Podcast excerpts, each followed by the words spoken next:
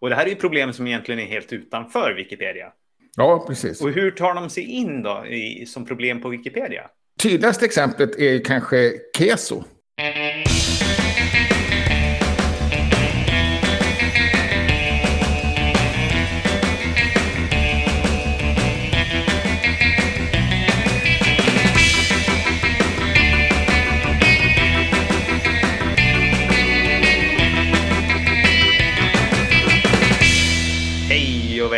Välkommen till Wikipedia-podden. Din ornitolog som ringmärker nyheterna om världens största uppslagsverk. Jag heter Jan Ainali. Och jag heter Magnus Olsson. Jag har skrivit på Wikipedia i mer än 12 år. Senaste veckan har jag lyckats ragga en ny administratör. Eller jag har raggat en eh, ny administratör tidigare ändå, men blev, valet avslutades i söndags. Woo! Ja, grattis till Per V. Tycker jag är bra att det blir flera. Ja, Och själv då? Ja, eh, jag i helgen har varit på två stycken Wiki-konferenser, eh, båda online då, som vi pratade om i förra veckans Wiki-träffar. Det var Wiki Indaba, den afrikanska, och Wikimedia CEE, som står för Central and East Europe. Ja, du dök upp på båda. Var det intressant då? Ja, tyvärr var det väldigt mycket egen sak, för jag hade saker att presentera. Jaha, så jag hann så inte pass. se så mycket annat, utan jag var mest där och, och pratade själv. Ja, men det var trevligt. Men det gick bra. Vad schysst, vad bra. Eh, har du hört henne prata nu, den nya vdn, nya ordföranden? Nya vdn? Ja, eh, tillträdande eh, chefen. Två gånger tror jag jag har hört henne prata nu. Så Verkar lovande. det verkar lovande. Hon är ute på sin den här lyssningsturnén.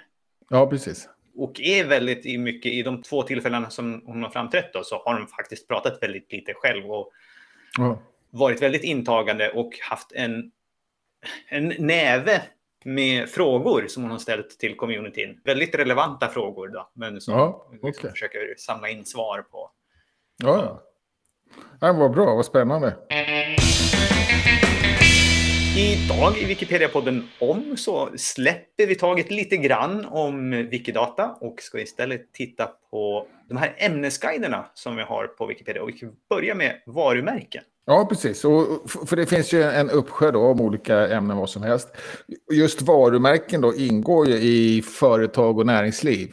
Och då hamnar man på varumärken med. Och de har ju naturligtvis samma problematik som företag och, och näringsliv. På ett sätt att det är reklam och sådär.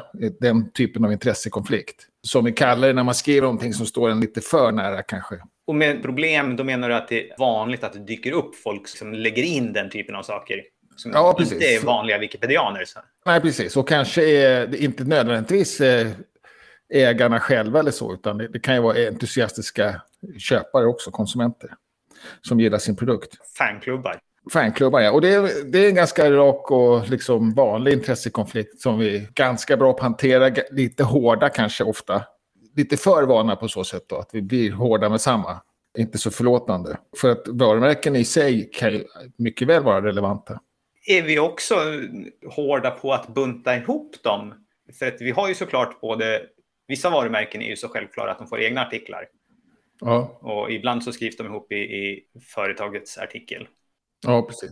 Relevansfrågan där, är vi ovanligt hårda där också? Nej, det tror jag inte ändå.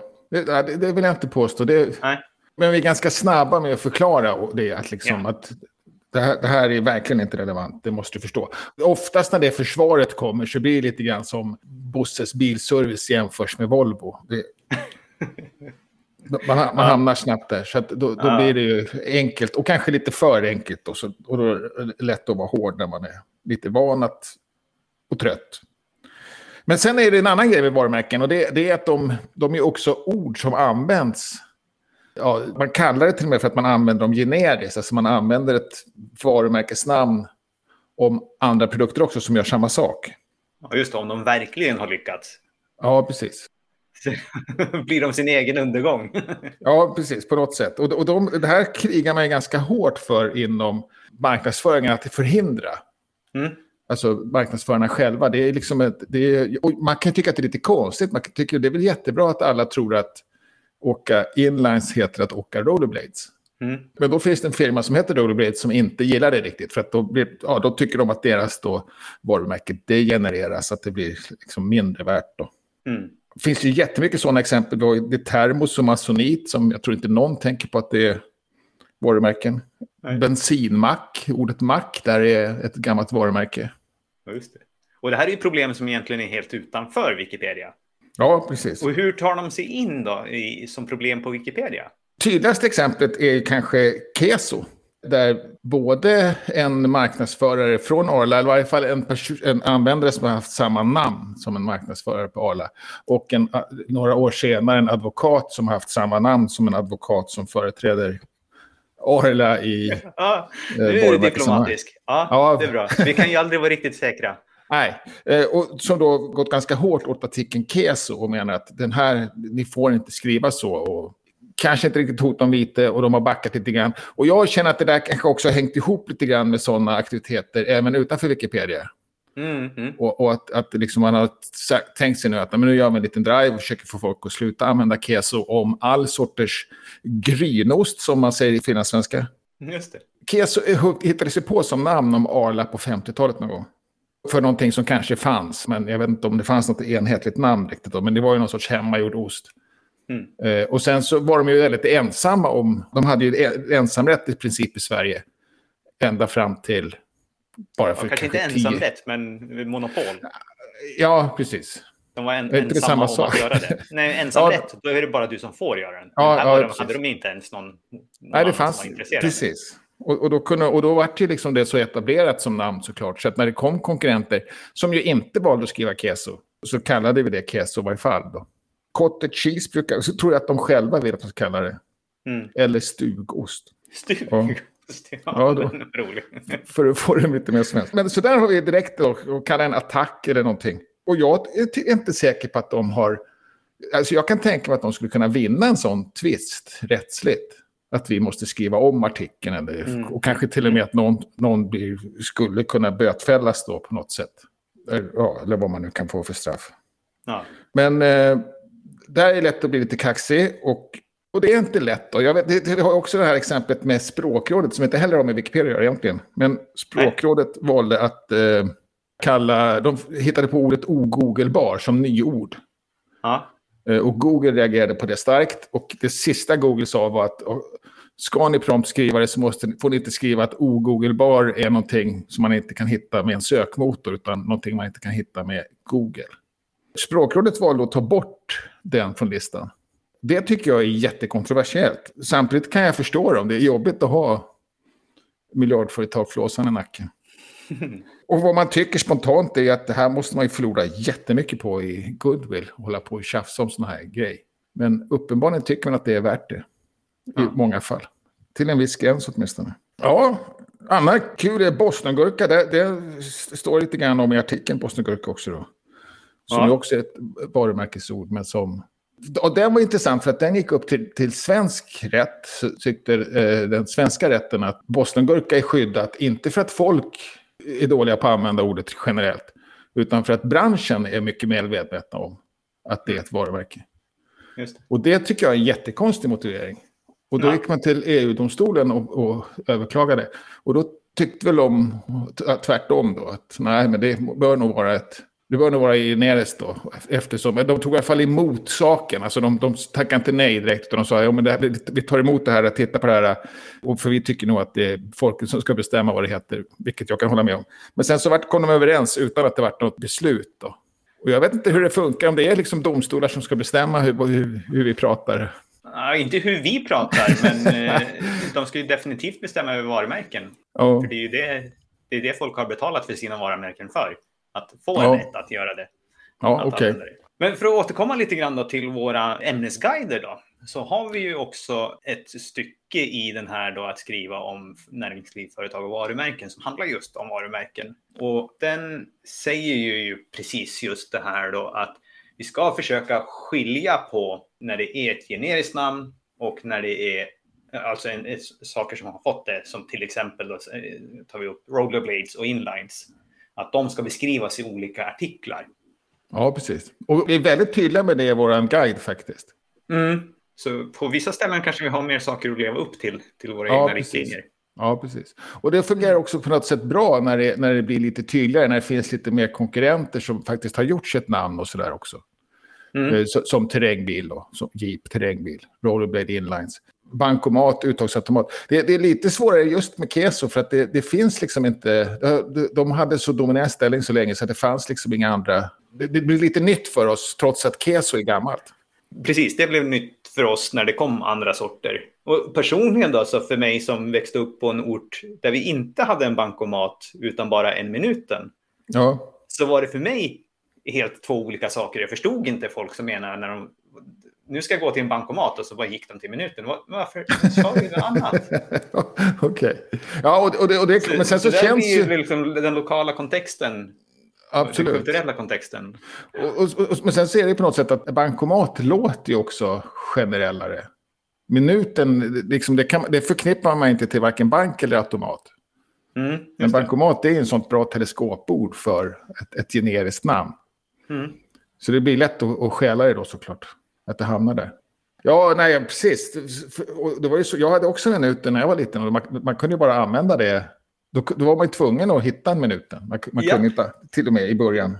Det tog länge innan det var så att det blev ja. så att man kunde använda vilket kort som helst, vilken automat som helst. Nu daterar vi oss här. Nu daterar vi oss, precis.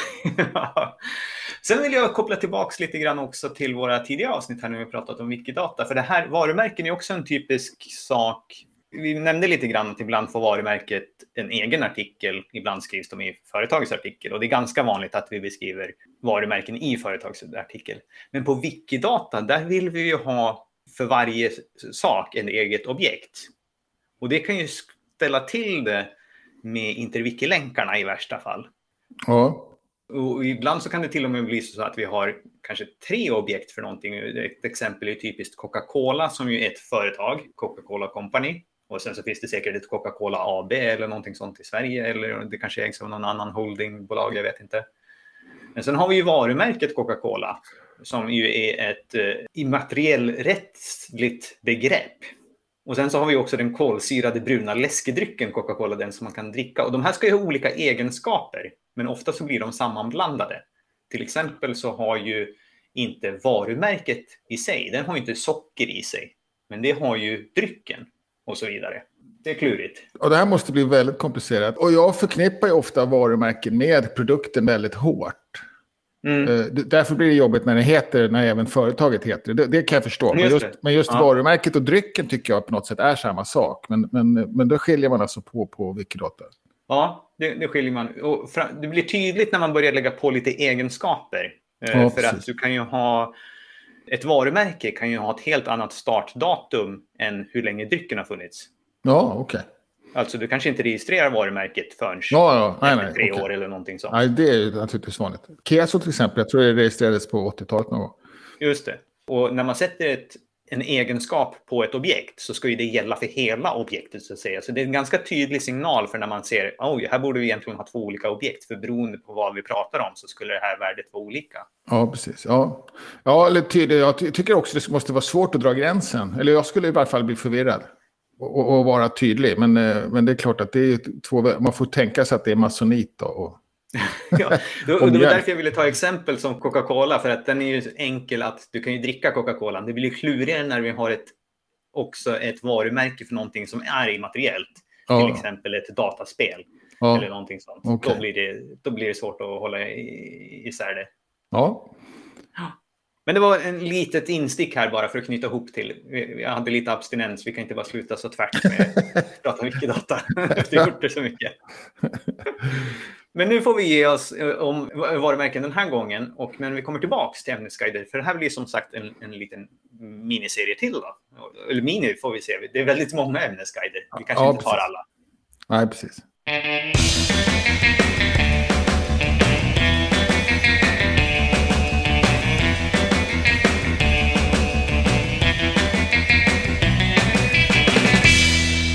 händer på svenskspråkiga Wikipedia?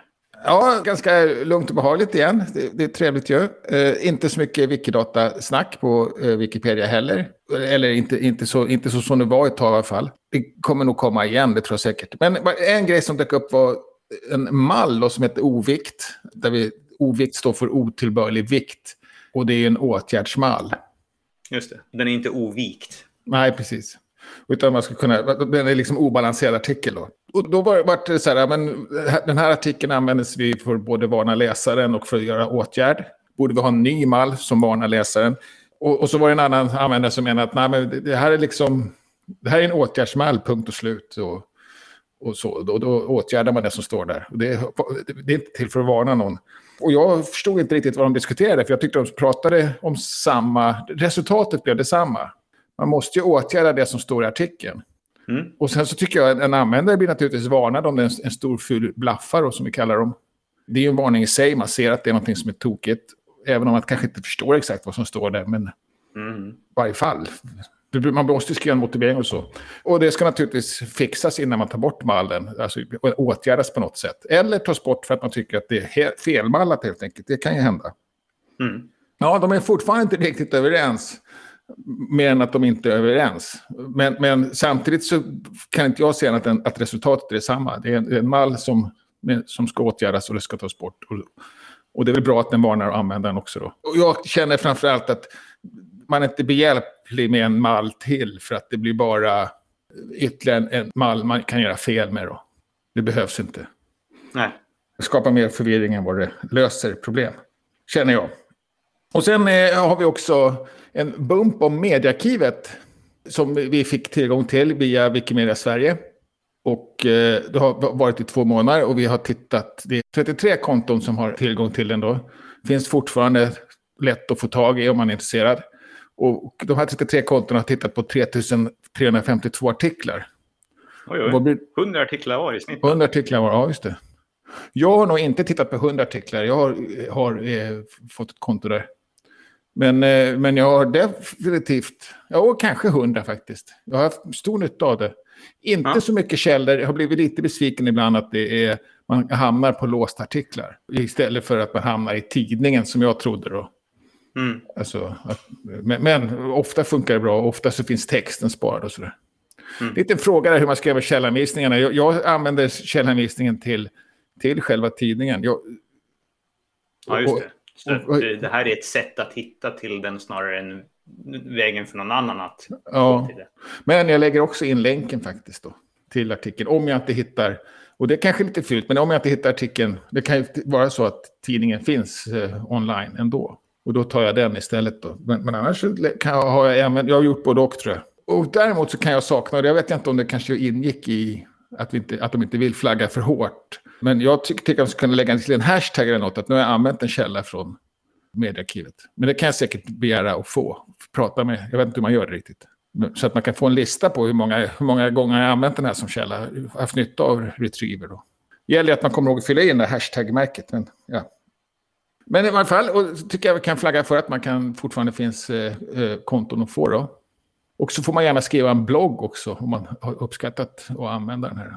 Ja. Och så får man gärna svara på frågan där, hur man ska göra med källanvisningarna. Internationellt då? Ja, det blev kanske någon ketchup-effekt här då. För, för först sa vi att det inte hade varit många nya användargrupper på ett tag. Så nu fick vi två till här då på, på en vecka. Så dels har vi Taiwan Wikimedians User Group. Och man kanske tror att det här är en felstavning av Taiwan. Så då har man fel. Men man är inte helt fel. För att Taiwan är ett språk som talas på södra delen av Taiwan. Ja, ett äldre stamspråk om jag förstår rätt. Det, var, det är bara 70 000 talande. Mm. Och sen också Community of Sankt Petersburg. Just det. Har blivit en user group. Wikimedia Community of St. Petersburg User Group. Och det här är ju intressant för vi hade ju någon annan rysk användargrupp förut som vi rapporterade om. Det var kanske ett år sedan eller så. Och jag tycker det är intressant i det att det finns dels så mycket aktivitet att det finns underlag att skapa en till användargrupp. För det finns ju redan ett chapter för Wikimedia Ryssland. Och dessutom också måste de ju här tycka att de har inte utrymme att göra det de vill genom chapteret så att de vill starta en användargrupp istället. Så det, det, är någon, någonting här som jag tycker att det, det kanske är sunt men spontant ja, ja. känns det konstigt. Ja, okej. Okay. Ja, jag tänker att det är lite grann som katalonska då, eller alltså att de tycker att de är geografiskt så annorlunda mot östraste Tyskland kanske, eller så. Eller Ryssland, förlåt. Mm.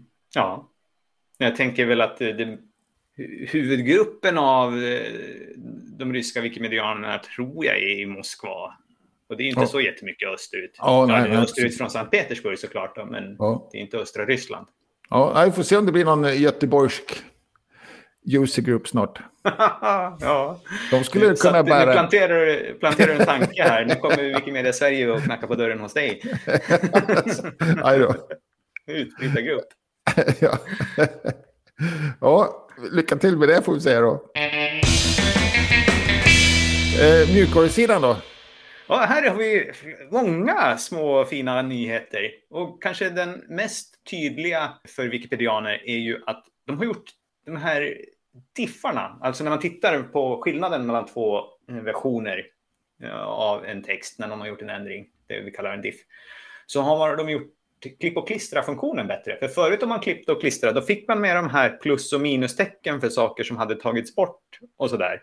Ja. Medan nu så markerar den kolumnen mycket bättre. Det ser ungefär likadant ut. Med, med den markerar... Ja, det ser exakt likadant ut. Det är bara att själva klipp och klistra-grejen fungerar. Det är lättare att markera det, det, det man vill markera när man ska Ja. klistra in någonting. Precis. Ja. Ja, det låter som en jättebra grej tycker jag.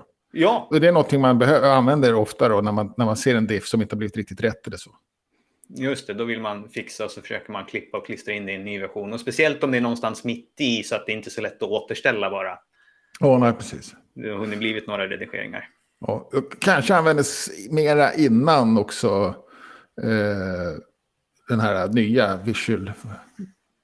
Vad kallas det? visual Ja, editor. jag tänker ändringarna så är den fortfarande, eh, tycker jag, är användbar. Ja, ja säkert. Precis. Och sen är det tydligare meddelandenotiser för oinloggade i mobilvyn. Ja, de har ju haft svårt att se när de fått meddelanden. Och nu har de istället fått en sån här liknande den här orangea blaffan man kan få på sin egen toppsida när man är inloggad och är på desktop. Ja. Så får man nu en gul liten ruta högst upp. Och jag vet inte hur det såg ut innan faktiskt. Jag tror just att det inte stod någonting alls, eller så var det inte färg, färglagt på det sättet. Ja, okej. Så att, eh, förhoppningsvis så kan fler hitta att de har fått en sluta klottra här eller välkommen hit. Ja, precis. Eller helst välkommen hit då, exakt. Ja, Ja. helst sån. Men jag vet att jag har lagt några sluta klottra och så undrar man, såg de inte det här då för de kommer tillbaka och klottrar igen? Eller är de bara så latanta så att de struntar i det? Ja, Det ja, kan det. såklart vara det senare också. Ja precis. Eh, och det är väl det man förutsätter på något sätt, tyvärr. Mm. Eh, Spontant. Sen någonting som heter ny leaderboard i Commons-appen.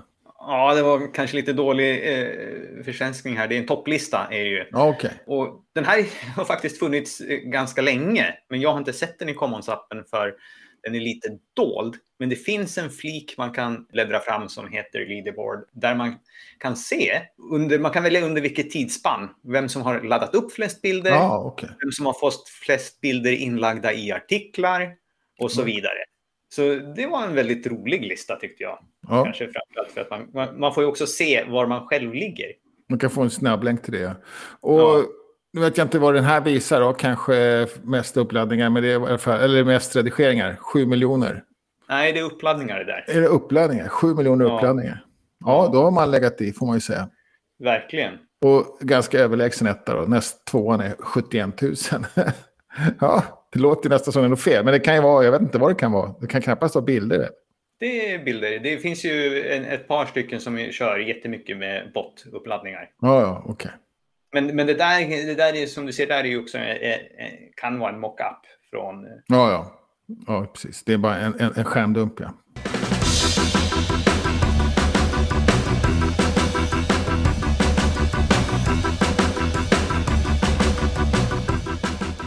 Sen har jag valt Wikipedia-artikel då.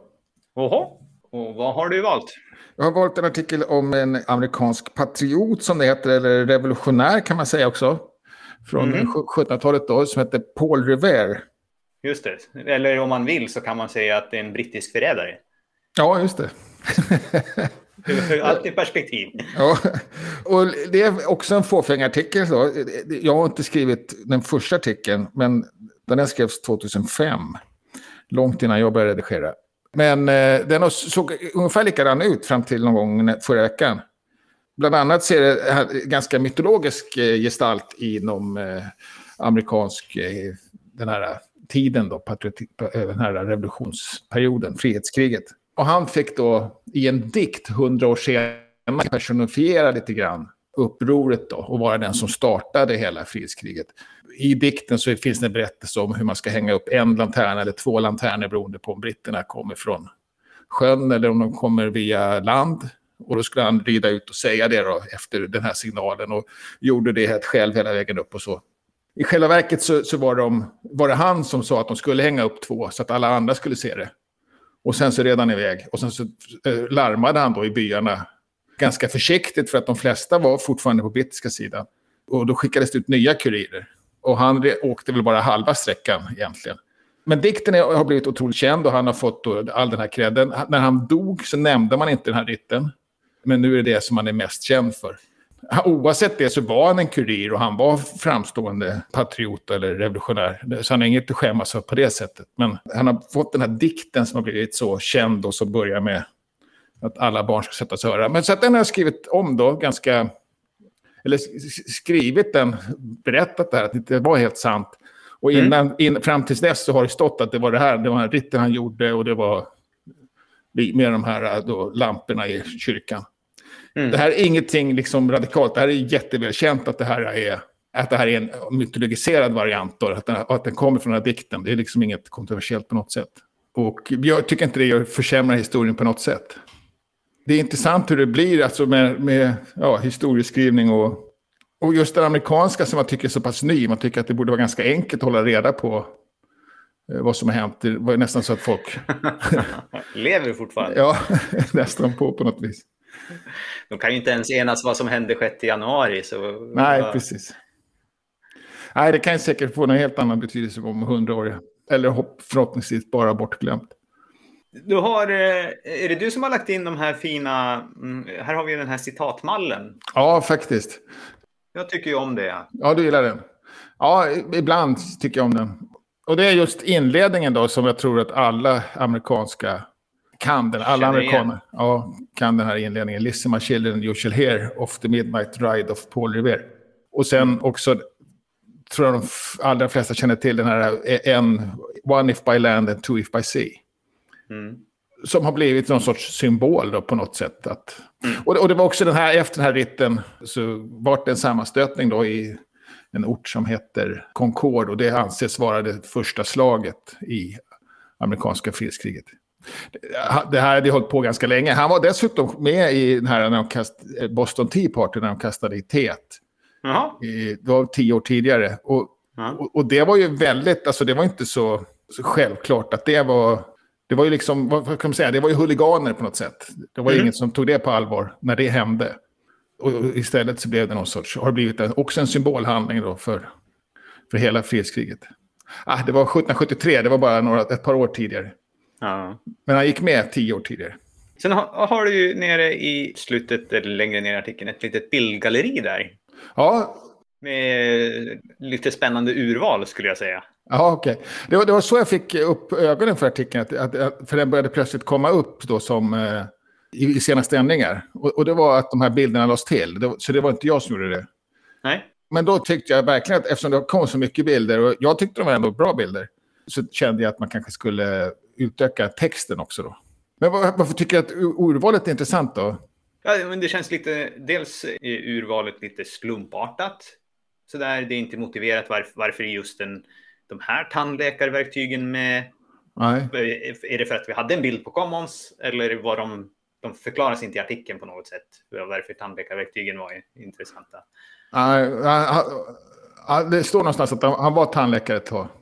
För att dryga ah. ut inkomsterna. Men det är som sagt, det är gömt i texten. Det är bara en, en, en bisats i texten. Och så, ja, men är det hans tandläkarverktyg? Ja, precis. Eller, var, eller var, han, var det han som tillverkade de här? För han var ju silversmed också. Det var nog både och. Men, men det var framförallt hans. Ah, Okej. Okay. Ja. det framgår dem. ju inte. För det här Nej. står ju bara tandläkarverktyg. Det kan ju vara någon annans. Absolut. Och tekannan är någon annans till exempel. Som han då har gjort. För han var ju silversmed. Ja, just det. Eh, och, och, intressant också att han var den första dentala forensiken. Mm -hmm. för, för han identifierar en av sina kompisar på ett slagfält. Mm. Och de kände varandra. Och han, han, och han eh, kunde se det på tänderna då. Mm. För att han hade lagat dem. Men som sagt, det, det, det framgår inte av den här bilden. Så, så de är lite stokastiskt också i ordning.